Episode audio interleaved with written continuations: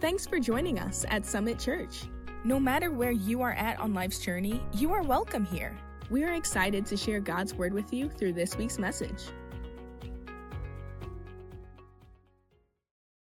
Awesome, awesome. Well, don't forget about Operation Christmas Child. You can get your boxes in the tent on your way out today. I know some of you were already getting some last week, and, and man, you can get some more. It's a great way to be a ministry and a missionary to the world without even leaving your city. So, uh, Operation Christmas Child, don't want to forget about that and be a part of that. Hey, I want to just give a shout out. Um, some of you may not realize this, but uh, some of our worship team they get here at six o'clock. They be in worship practicing at six thirty. We got a parking lot team. We got a nursery kids church team. They unload a trailer in the back and fix up a kids church every Sunday morning before first service so they can the workers can come to first service enjoy that and then they they're back there second and third service. And i just there, there's a lot of people that do a lot of stuff that you don't even know about. I just want us to give them a good old shout out. Can we just do that this morning? Say thank you for all that you do.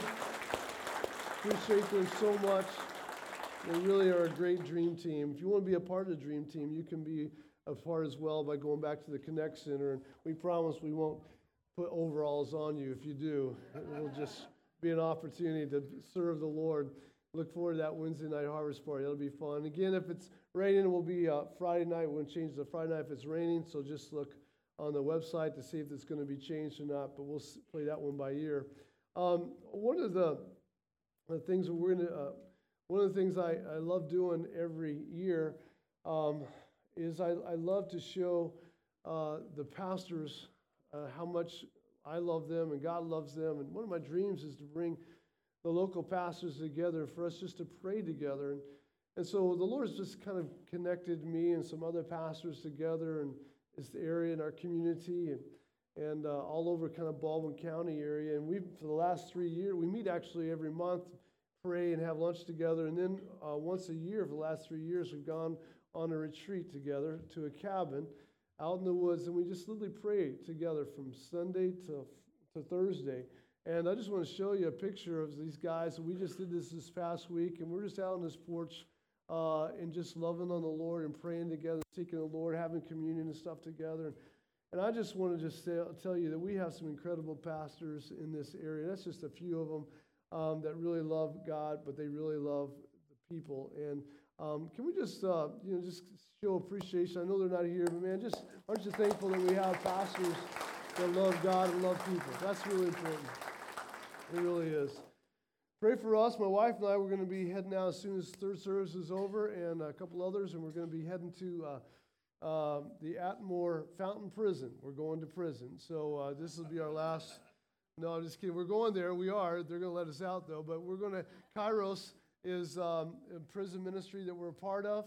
And uh, we have a team up there that's been already there since Thursday night, Friday, Saturday, and then today we're ending. It's a, they're having a retreat, and uh, it's really cool. And a retreat inside the prison ministry itself, prison itself. And um, then we're going to finish it up today. Some of you have made cookies for the inmates up there and a little prayer chain. Thank you for all that.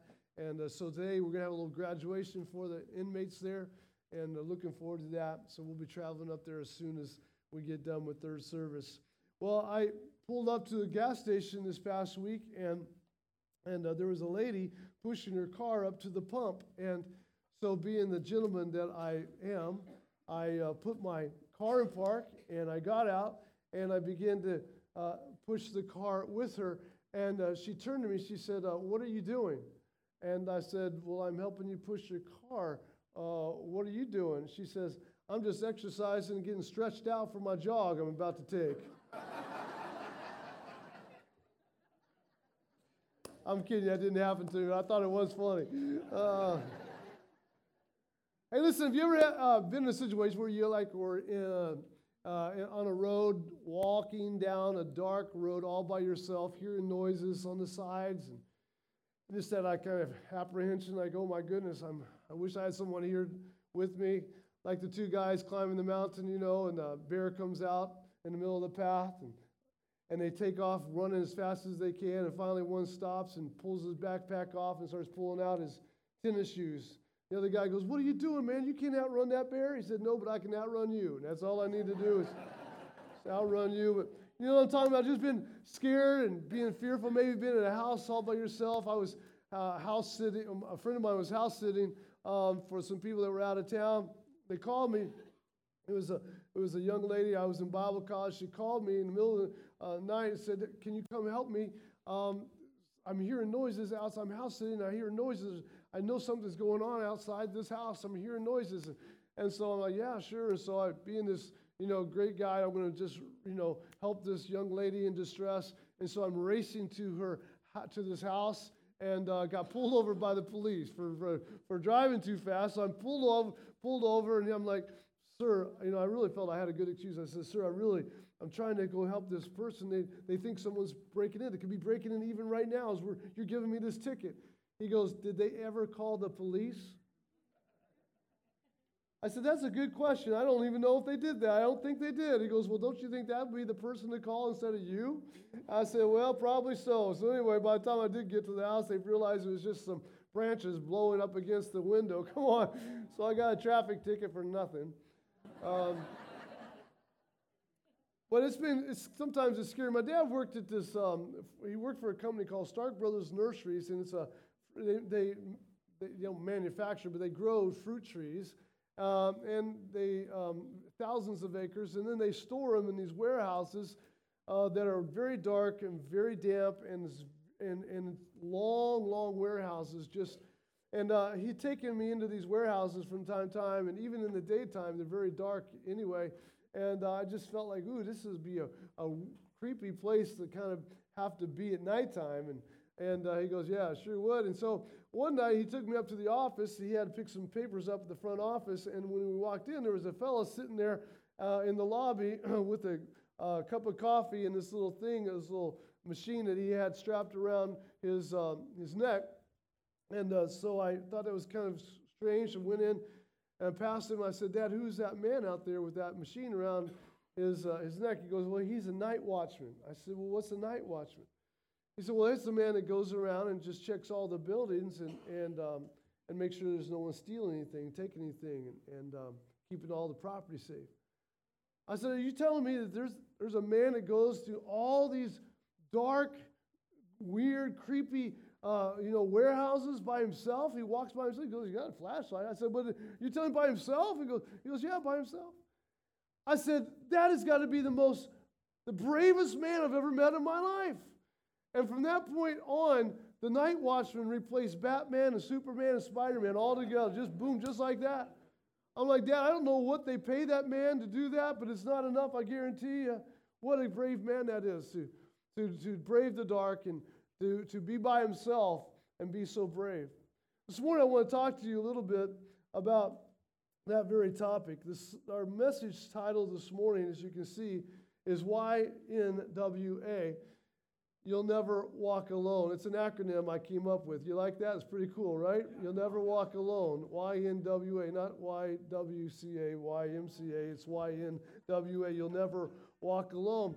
And um, I want to read this passage of scripture, and we'll just jump into this passage a little bit. Psalms 23, verse 4, you've heard it before. Even though I walk through, everybody say through even though I walked through the darkest valley, I'm glad that the Lord told us that we walk through it. I'm glad we don't walk into it and we, we're stuck and we have to stay in a valley of the shadow of death. I'm glad that there's a road in, but there's also a road out. Come on.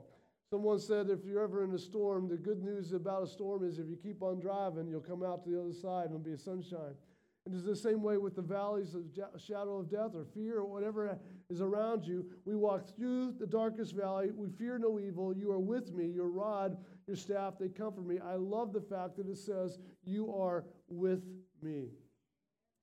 Turn to your neighbor one more time. Tell him you got somebody with you, believe it or not. Come on, you got somebody with you, believe it or not. There's a, one of three reasons that people get lost in the woods. One would be that they walk alone and they're not with somebody else helping them. The second would be that they don't have GPS or a map or a guide or any purpose for even being there. And the third is after they've come to a point where they realize they're lost, they don't stop at that point, but they keep on going. Three reasons why people get lost. Did you know that the National Forest, uh, um, not industry, not a company, service, there you go, the National Forest Service spends $5 million of taxpayers' money just to find lost people in woods. Can you believe that? $5 million just goes just to find lost people. At some point, I think, though, we've all felt that way. Maybe felt stranded, maybe felt isolated, maybe felt alone. Maybe it's because of a series of situations. Maybe you've never really been this person that's ever felt alone or isolated or uh, by yourself. And let me just say this this morning, this may not be for you, but it may be for somebody you do know. I promise you, there's probably some people that you know that need to hear this message this morning if it's not you. But I do believe that there's situations that come across our life, and maybe it's a situation you found yourself into, and, and, and, it's, and it's left you kind of broken, a little hopeless. Maybe it was a breakup that you just had recently, and now you feel isolated and without friends and lonely. Maybe it was a, a loss of a loved one that you've experienced, and now there's a deep hole in your heart. And it's almost like you wake up every morning and it's like this, this gloom and this depression, discouragement. Maybe it's the separation you've gone through recently or a divorce, perhaps. And because of that, there's this longing for companionship and you just feel all alone.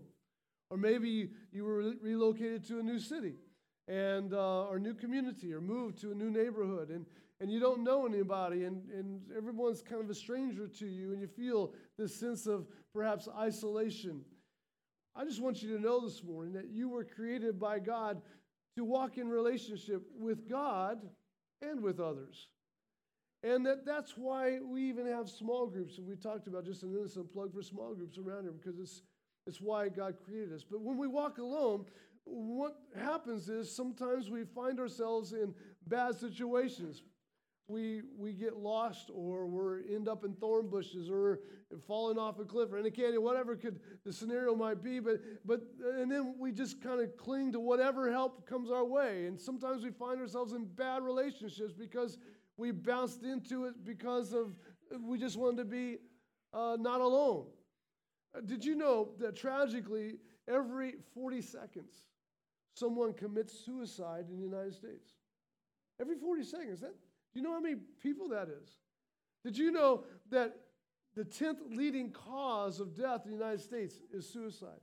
And, and on, on top of that, half, half a million people this year will go to the hospital just to, to be helped because they tried to commit suicide, tried to kill themselves. That's a tragic number of people in a world where we're more connected than we've ever been before, and yet feel all alone. We're on Facebook. We got you know a thousand friends on fa- Facebook, yet we still sit at home alone, still feeling somewhat like we don't have any friends. I, I was told about this very successful minister, and he had done incredible things in his life over the period of many years. And towards the end of his life, someone asked him this question. They said, Sir, how were you able to basically shake the world the way you have and in your, your lifetime. Uh, it's amazing what you've done. How have you accomplished all this? And his answer was very simple. He said, Well, you, you, you seem to forget that there's always been two of us, never just me. It's always you and the Lord. Come on. Because he never leaves you. So, whatever you're doing, you're also doing it with someone else. That's the good news. There's nothing that you do that God's not interested in. And there's never a place that you go that God's not there. Somebody needs to hear that this morning. I'm going to read the book of um, the Bible. We're going to read a little bit, 1 Kings chapter 19. We're going to read uh, like 12 verses. It'll be your Bible reading today. And we're going to talk about this guy named Elijah. Elijah had been this, this incredible prophet in that hour of Israel's time, and he had done miraculous things, and people were talking about this guy all over the place. And he was just a man of great faith and great uh, integrity and loved the Lord and just did whatever God asked him to do. He went to the king and said, Look, the, the Lord told me to tell you there's not going to be rain until the Lord says there's going to be rain. And the king laughed at him, and from that point on, there wasn't a drop of rain to hit that country for three and a half years until that prophet came back and, and told him there's going to be rain now. I mean, this, this guy was a very powerful man. And yet, we find him in this situation where he, in First uh, Kings chapter 18, he had taken all, um, all the false prophets up to a mountain. And on top of that mountain, they kind of had a, like a little showdown. And it was there that God revealed his power, that there was only one God. That was Elijah's God. And, and, and, and at that very one moment, he was able to just kind of basically cleanse the nation of, of false prophets. And so this is where we pick the story up. And so Ahab told Jezebel, and Ahab was the king of Israel. Jezebel's his wife, she's the queen. Everything that Elijah had done and how he had killed all the prophets with the sword. So Jezebel sent a messenger to Elijah to say, May the gods deal with me, be it ever so severely, if by this time tomorrow I don't make your life like that of one of them. In other words, she said, Dude, I'm coming after you. I'm going to send an army if I have to, and you're going down. I can't believe you've totally annihilated our, our religious beliefs in one afternoon by your antics, and I'm taking you down, and we're going to eliminate you from the plight that you've caused on our nation. Now, remember, he just had been used by God to do this incredible thing, and God had come down with a fire and consumed the sacrifice and the wood and, and the stones and even lapped up all the water around the sacrifice. It was an incredible story. What a mighty move of God they had to cleanse the whole nation of these false prophets. Don't you think he would feel very brave? Don't you think that in that moment he felt very courageous and very like, wow, I'm the man of God and God's powerful and look what God's done through me. And then here's what he gets this news, and here we pick it up. He hears this news, and Elijah was afraid and ran for his life. That, that baffles me.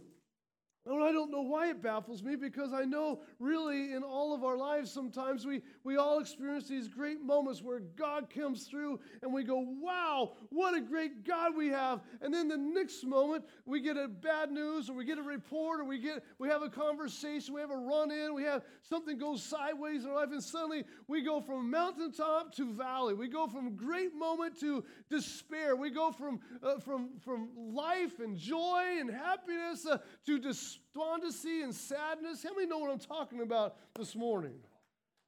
Come on, you know what I'm talking about. This is Elijah. He's like, he goes, to, goes straight into despondency. It gets worse. He's afraid. He runs for his life. When he came to Beersheba in Judah, he left his servant there while he himself went a day's journey into the wilderness. He comes under a, under a broom bush, sat down under it, and prayed that he might die. He prays, God, just kill me. He says, I've had enough, Lord. Take my life. I'm no better than my ancestors. Then he lay down under the bush, fell asleep. And all at once, an angel touched him and said, You need to get up and you need to eat. And he looked around. There was by his head was some bread baked over hot coals and a jar of water. He ate and drank and lay down and went down again. You know, when you're discouraged, when you're depressed, all you want to do is sleep, right? Even though an angel shows up in the middle of a desert, gives you bread and water, you're still depressed. I mean, what in the world's going wrong with this guy? And the angel comes back a second time, touched him, said, Look, you need to get up and eat. And the journey's too much. So he ate some more, drank, and was strengthened by the food and traveled 40 days and 40 nights until he reached Horeb, the mountain of God. And then, here we go, he went into a cave. He went into a cave and spent the night. How many times have we gone into a cave? We just like, you know, I don't know what to do. I'm just going to just, I'm just, I'm just going to isolate myself. I'm just going to pull back. I'm just, you know, I'm not going to stretch myself out there. I'm not going to put myself out there anymore. Look what's happened to me. Every time I seem to put myself out there and take a risk, I, get I get hurt. So you know what? And we've all found ourselves at one time or another putting ourselves into a what? A cave. We've isolated ourselves. He goes into this cave, and the word of the Lord comes to him and says, What are you doing in a cave? Don't you think God probably says that to us more than once? What are you doing in the cave? This is Elijah, the great prophet. This is a, this was the man that just, just a few days ago had literally cleansed the nation of its incredible um, hypocrisy. And, and, and now he's in a cave. He says, Look, I've been zealous for you, God. And but the Israelites have rejected your covenant. They've torn down your altars. They put your prophets to death with the sword. Can I just tell you? God would later tell him, Look, but you think you're just the only one left? There's 7,000 guys that still haven't bowed their knees to Baal. So don't, don't think you're the only one left. But how many? He's having a pity party. He's having a major pity party. Come on, you know what I'm talking? Uh, I'm the only one, God's trying to do anything right around here. Everybody in my family's crazy, but me, I'm the one trying to serve you, and look where it's gotten me. Everybody's ripped me off, deleted me from Facebook. I'm no longer liked by anybody. No one welcomes me to the reunion anymore. Oh, look at me. I'm a martyr, God. Mm-hmm. We've had our pity parties. So he's having his pity party telling God how bad things are, as if God doesn't know I'm the only one left. And now they're trying to kill me. Lord says, Okay, okay, we need to talk here. Go out and stand at the mountain in the presence of the Lord. For I'm about to pass by. And then a great and powerful wind tore the mountains apart and shattered the rocks. Now, we've been around storms before, and we've seen the wind blow quite a bit around here. We understand what that looks like. But I guarantee you've never been into a storm where the wind shattered a rock in half. That's a powerful storm. And he's watching this take place. And the Lord was not in the wind. And then the wind, uh, after the wind was an earthquake. And the earth is shaking. And Elijah's like, oh my goodness, God's about to talk. And, and, and, no, the Lord wasn't in the earthquake. And in earthquake came a fire, and the Lord wasn't in the fire. And after the fire came a gentle whisper which is a whole other topic, but God was just wanting to talk with this guy and say, look, look, we, we need to have a conversation. Your life's not over. Quit being so depressed. Get out of your cave. There's people you need to talk to. There's things we need to move on. With things we got to do. I'm with you. I haven't left you. And this is what we need to know today. You are never alone. And here's what happens when you give in to your emotions, you end up in a cave. God asks him, Why are you in this cave? Well, because she said she's going to kill me, and I'm really depressed right now. See, what happens when we give in to our emotions, we begin to listen to lies. We don't live by emotions, we live by the Word of God. And so, because he's listening to these lies, loneliness begins to crop into his heart. Can I tell you that loneliness produces lies? And can I also say that when you begin to feel lonely and buy into bad lies, you begin to make bad decisions. And sometimes the worst decisions you've ever made, you made out of a place of loneliness where God never told you to be lonely, never asked you to be lonely, never expected you to be lonely, but you put yourself in the cave, and out of the cave came a bad decision. Mm. I'm not called to be alone. I'm not called to hide out. I'm only called to be in community. I'm called to connectivity. I'm called to walk with God and to, and to fulfill His purpose. So I want to give us this morning five lies of loneliness. Five lies of loneliness. Here's the lies that happen when you begin to give into your emotions and begin to believe that you are lonely and all alone. Line number one nobody cares about me. Now, we're not, gonna, we're not going to say this or admit this, but everyone in this room has probably said that at time or two in their life. Nobody cares about me. I could just die right now, no one even care. I mean, I, I would never be missed. No, nobody cares about me. Well, can, can I tell you that yes, people do care about you. You have friends that care about you. You have family that cares about you. You have a church that cares about you. You have a small group that cares about you. And most importantly, you have a God that cares about you. You have a God that cares about you. And when you're a part of the body of Christ, can I also say the body of Christ cares for you? The Bible, in Romans chapter 1, verse 9, Paul says, For God is my witness, whom I serve with my spirit in the gospel of his son, that without ceasing I make mention of you always in my prayers. Let me say it like this you can't be a Christian and not care for people. And if you are associated with the other Christians in the body of Christ, just the fact that they love the Lord means that they care for you. To think that people don't care is to be a, a very judgmental person. You're just judge, judgmental. You're judging people and pointing your finger at people and assuming that they don't care when it is impossible not to care because they're a Christian. Let me just say this, just as perhaps you don't even know this. We ask you to fill these little connect cards out when you have prayer requests and needs like that. As soon as you fill us out on a Monday morning, we get these things, we put them together, and we make sure that the prayer team that we have around here is prays about these every week. We have a group of people that are our prayer team, and they pray about these needs every week. And then on top of that, when you have a need that's an emergency and you give us a text, we put that on a prayer chain, and immediately that goes out to another whole prayer chain as well. We're praying about those needs. When you're in the hospital and you come out of a surgery, if we know about it, we're there to give you meals and to help you out. Can't tell me that people don't care for you. We're doing everything we can, and we miss it from time to time. But for the most part, we can say we care for you. We care for you. You're important. But the reality is that you can't enter into a relationship with Christ and then put expectations on people. What, what happens is we, we, we say we love the Lord and we don't care what people think and we don't care if people don't notice this, but we really do. And, and, and but the, here's the deal. If you, are, if you are a follower of Christ, that means that you pick up the cross all the time and you follow him. I was helping a person move, a family move in our church last night and, and we, he had a cross and uh, one of the young boy, boys was carrying the cross like this. I said, son, you need to put that on your shoulder. he said, Why? I said, Because you need to learn how to carry that thing every day, because that's what you're going to be doing the rest of your life.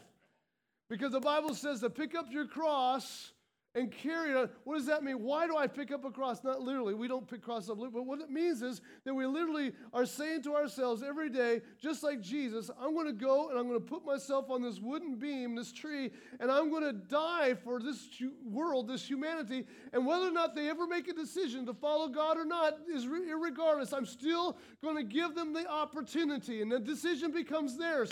So I'm not expecting anything from humanity. I'm just going to give my life uh, and hope that they will make the right decision. And that's the way we live our life. We don't expect anything from people. We get up on the cross and we give our lives away to God and to others, and we just live.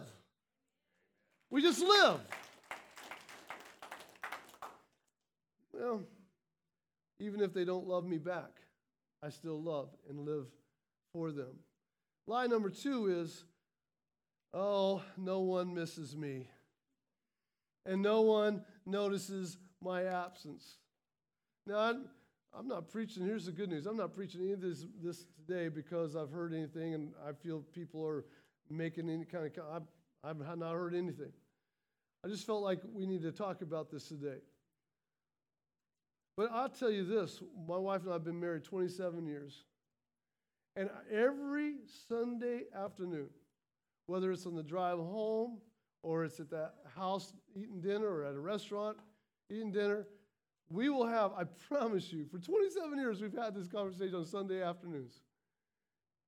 She'll turn to me or I'll turn to her and I'll say, You know, I didn't see so and so today. Did you see so and so? No, I didn't see them. Huh. I wonder what's going on.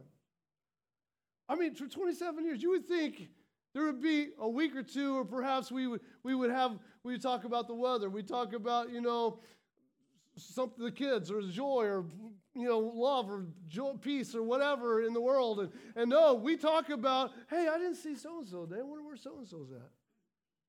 Now, we, of course, obviously we miss it from time. Well, why, why do we do that? What? Because there's a love inside of us for people.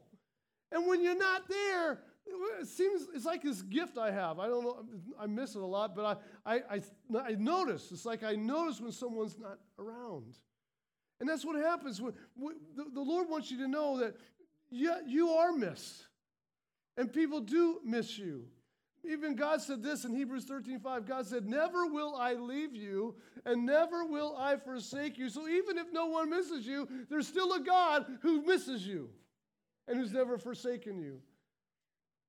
Our Heavenly Father is not a faraway God. He is a right here with you now, God. And to know Christ is to know that He is always with me.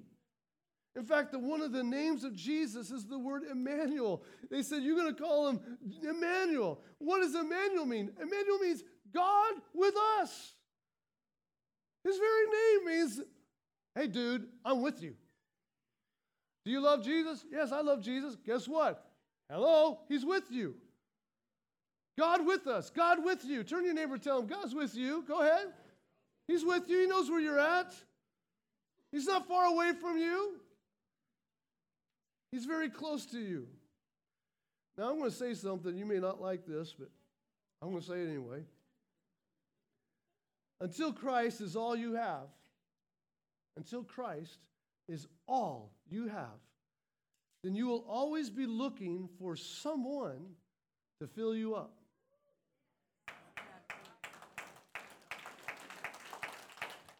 That's one of the reasons, I'm, I'm just sad to say this, but that's one of the reasons we have a lot of marriages in crisis. Because they enter into the marriage covenant expecting the other person to meet all of their needs when God never designed that person to meet your needs. God designed Himself to meet your needs. And when you allow God to meet all your needs, you don't put these expectations on this other person that they can never meet. And guess what you have? You have a good marriage. But when you start to put expectations on her or on him that they can never meet, then now you're in a crisis because that's not going to happen and they're going to fall short because they're not God. Believe it or not. And now all that you're left to is to turn to Him and say, God, thank you that you never leave me and you never forsake me when my spouse doesn't meet my needs like I think they should. You're still with me and you'll meet my needs and you know what I need and I'm going to be okay in you because that's you're with me and, and I'm not in this thing alone. Can you give God a good praise for not being in this thing alone? The reason I am even talking about this, uh, too long ago, I had a conversation with a friend of mine, a great person, great, a great person in the Lord. And this person had served the Lord and done some incredible things for God and really been obedient, laid down their life for the Lord in so many incredible ways, but found themselves in out of a job and being talked about behind their back and people, you know, just kind of kind of not hanging with the person anymore, not checking up on the person anymore, not just kind of like, you know, like an old shoe, not, not wanted anymore. And this person went through a very dark time. Maybe you know what I'm talking about. And I was, I followed up with the person. I wanted to see how they were doing and ended up not knowing this, but I was one of the few people that had really followed up to see what they were doing, not for a pat on the back, just I happened to be one of the few. And and I said, Well, how, how are you doing? And, and they said, You know, I wasn't doing very good uh, a while back, but I'm good now. I said, Well, why are you good now? He said, Because God spoke to me, like God spoke to Elijah. I said, What God say? He said, God simply said, You'll never walk alone. Said, JP, when the Lord said that to me, I cried and bawled like a baby because I had forgotten that God was with me. And I'm never alone. I'm never alone. Aren't you glad you're never alone? You're never alone. He's always with you. Hmm. Line number three the lie of loneliness. What I do doesn't matter. Mm. Well, Colossians 3:23 says, "Whatever you do, do it heartily as to the Lord and not unto men." So if you think, here we go, I'm just kind of just being honest with you. We're talking the Bible. If if you feel that what you do doesn't matter, then maybe you're doing it so it would matter to people and you expected them to acknowledge that what you were doing matters. But really, what we're supposed to live and how we live to live is we do things not so we get a reward or return or that a boy or look at you go or aren't you my man or aren't you my great woman or wife or whatever. We don't do it for applause. We don't do it for accolades. We simply do things because it's the right thing to do. And because we're doing the things that are right to do because we're doing them out of love guess what? It does matter.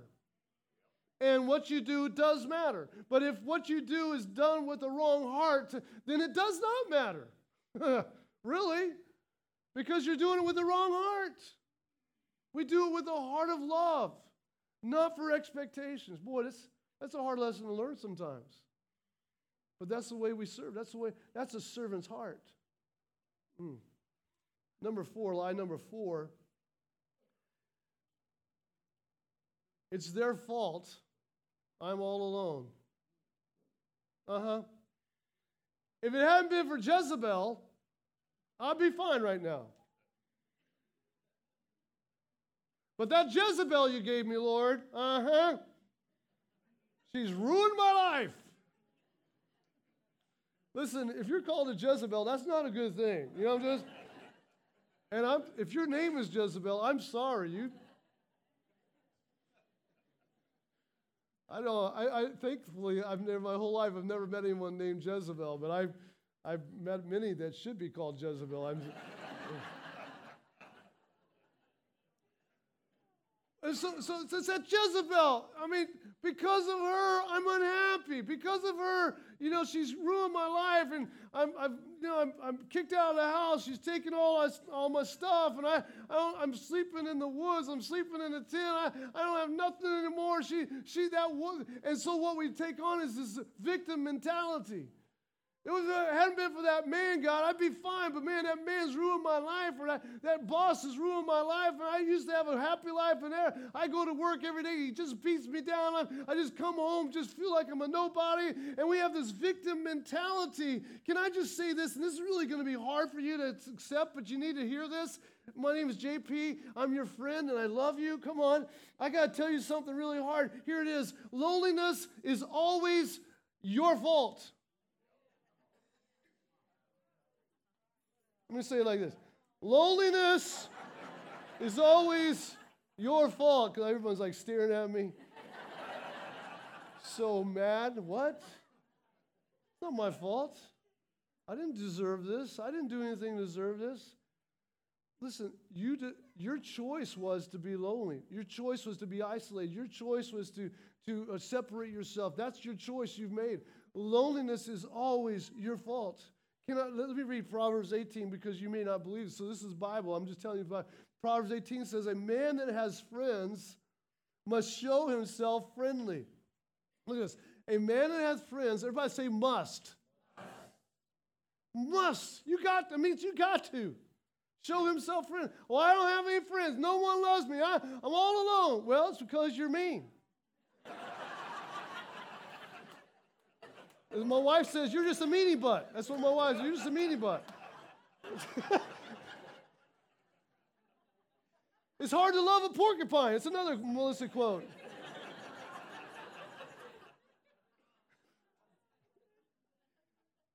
Listen, if you want friends, you got to put it out there and be the friend first. That's a risky, that's a risky proposition. Many of us don't ever want to do that. I remember the first time I, I grew up.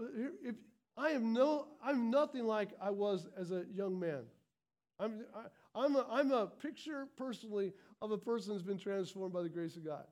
But I felt very, I, I grew up short and everything, so I had a lot of rejection issues. I just, before I even talked to you, I expected you to reject me before we even ended up having a conversation. That's just kind of how I grew up because I, I had that mentality. And so I remember when I went to, to college, and uh, man, Saturdays would come, and I had nothing to do. And I loved playing football, and so I said to my roommate, I sh- he, he didn't play ball, he didn't care about sports. I said, I sure would like to play a game of some flag football. That'd be fun to do on a Saturday, and uh, maybe start, you know, have a league I could be a part of. And he goes, Why don't you start a, start a flag football league? And I said, Well, that's crazy. I mean, I can't, I couldn't do that. He goes, Well, why don't you call up a bunch of uh, people in the church and ask, ask, see if they wanted to play football.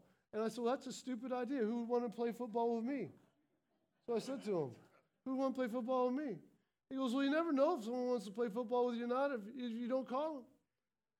And then he walked out of the room. I felt like the Holy Spirit just like slapped me across the face.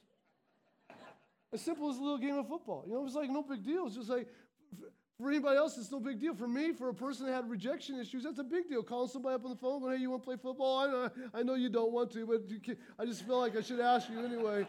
You know, have you ever done that before? You know, apologize for the, you know, already receiving the rejection before you even asked. The, I know you don't want to marry me, but would you like to marry me? I don't.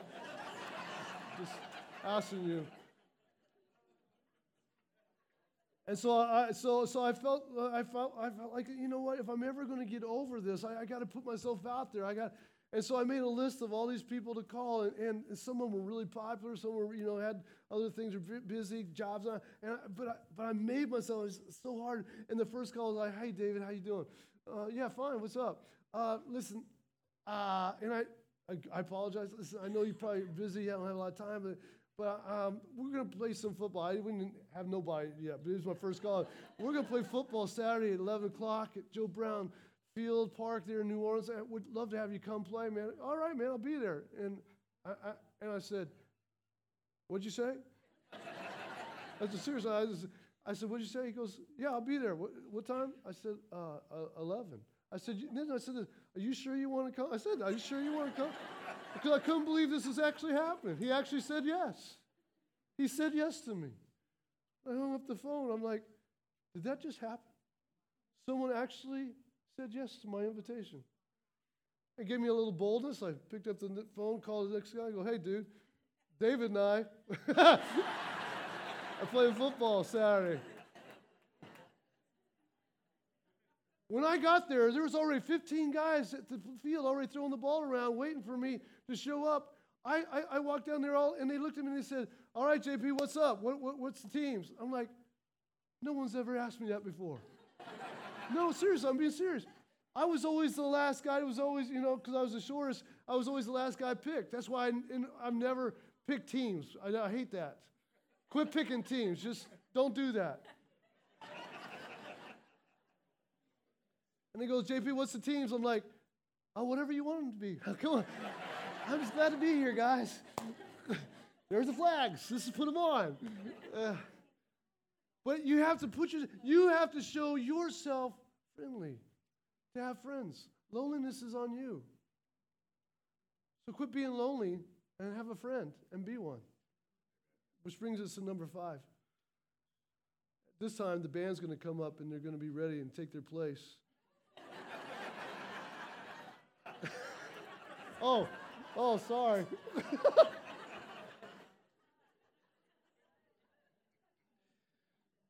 Lies of loneliness number five. I don't deserve to be loved. I don't deserve to be loved. All the things I've done, all the shenanigans I've pulled, the lies I've said, and people I've deceived, and people I've taken money from, people I've robbed, I don't deserve friendship. I'm a, I'm a bad person. I, I, I deserve to be put in a social timeout. I don't deserve to be loved. Hmm. I, I deserve to be alone. I deserve it. I've, this, is, this is me. Psalms 139, verse 7 through 12. How the Message Bible is a great Bible to read, especially to your kids. It was a, a Bible actually written by a guy because he wanted a Bible that his kids could read as he read to them before they went to sleep. I love this passage. Is there any place I can go to avoid this, your spirit? Is there anywhere I can go to be out of your sight? If I climb to the sky, you're there. If I go underground, you're there. If I flew on morning's wings to the far western horizon, you'd find me in a minute. Why? Because you're already there waiting for me. Then I said to myself, hmm, he even sees me in the dark. At night, I'm immersed in the light.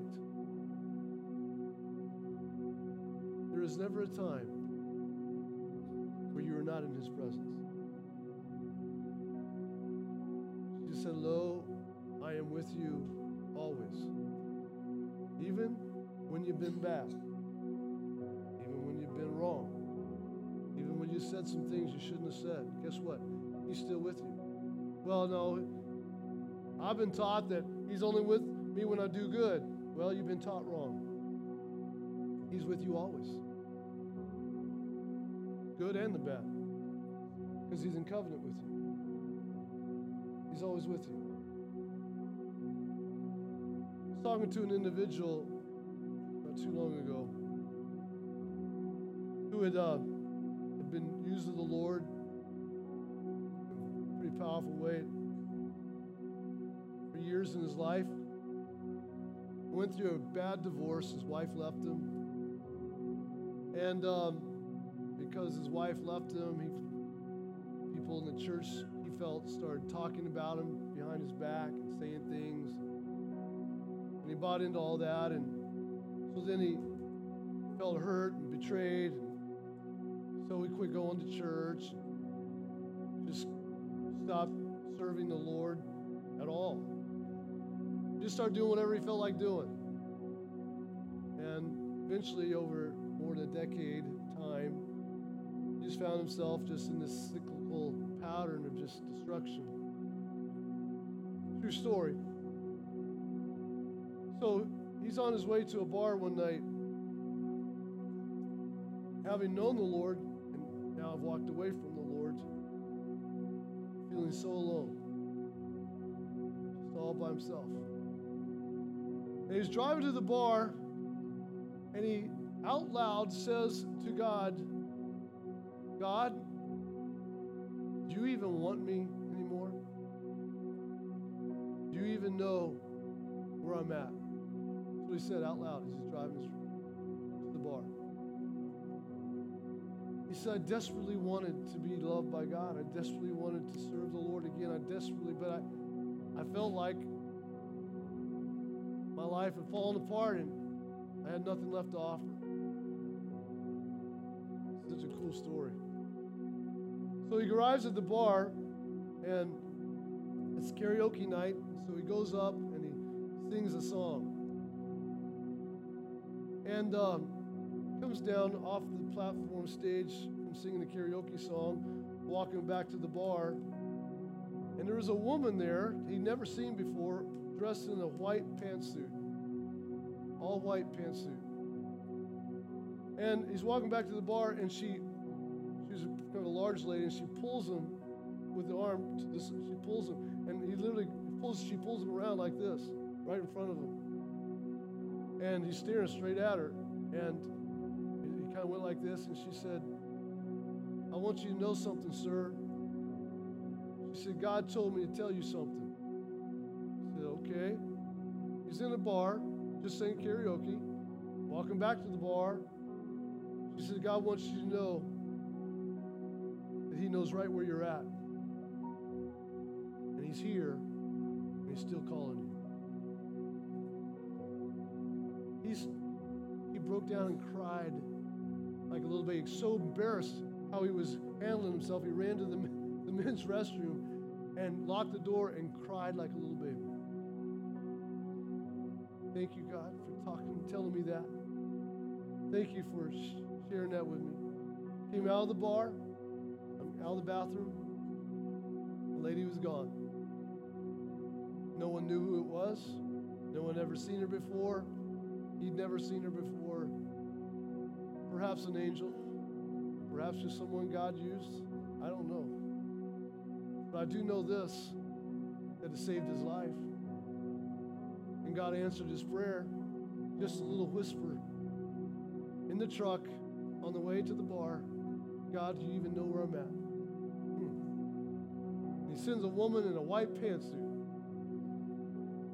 Yeah, I know where you're at.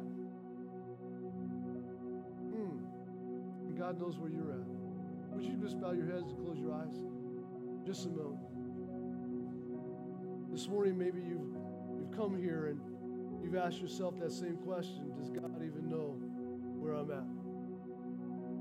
Maybe you have been where Elijah was at in a cave Maybe you're there even now. You're isolated. You've secluded yourself and you're all by yourself. You feel unloved, uncared for, unwanted, undeserving. God brought you here today to tell you you're not alone. You are not alone. Thanks for listening to this week's message. Be sure to visit us online at summitchurch.tv or follow us on Facebook and Instagram at summitchurch.tv.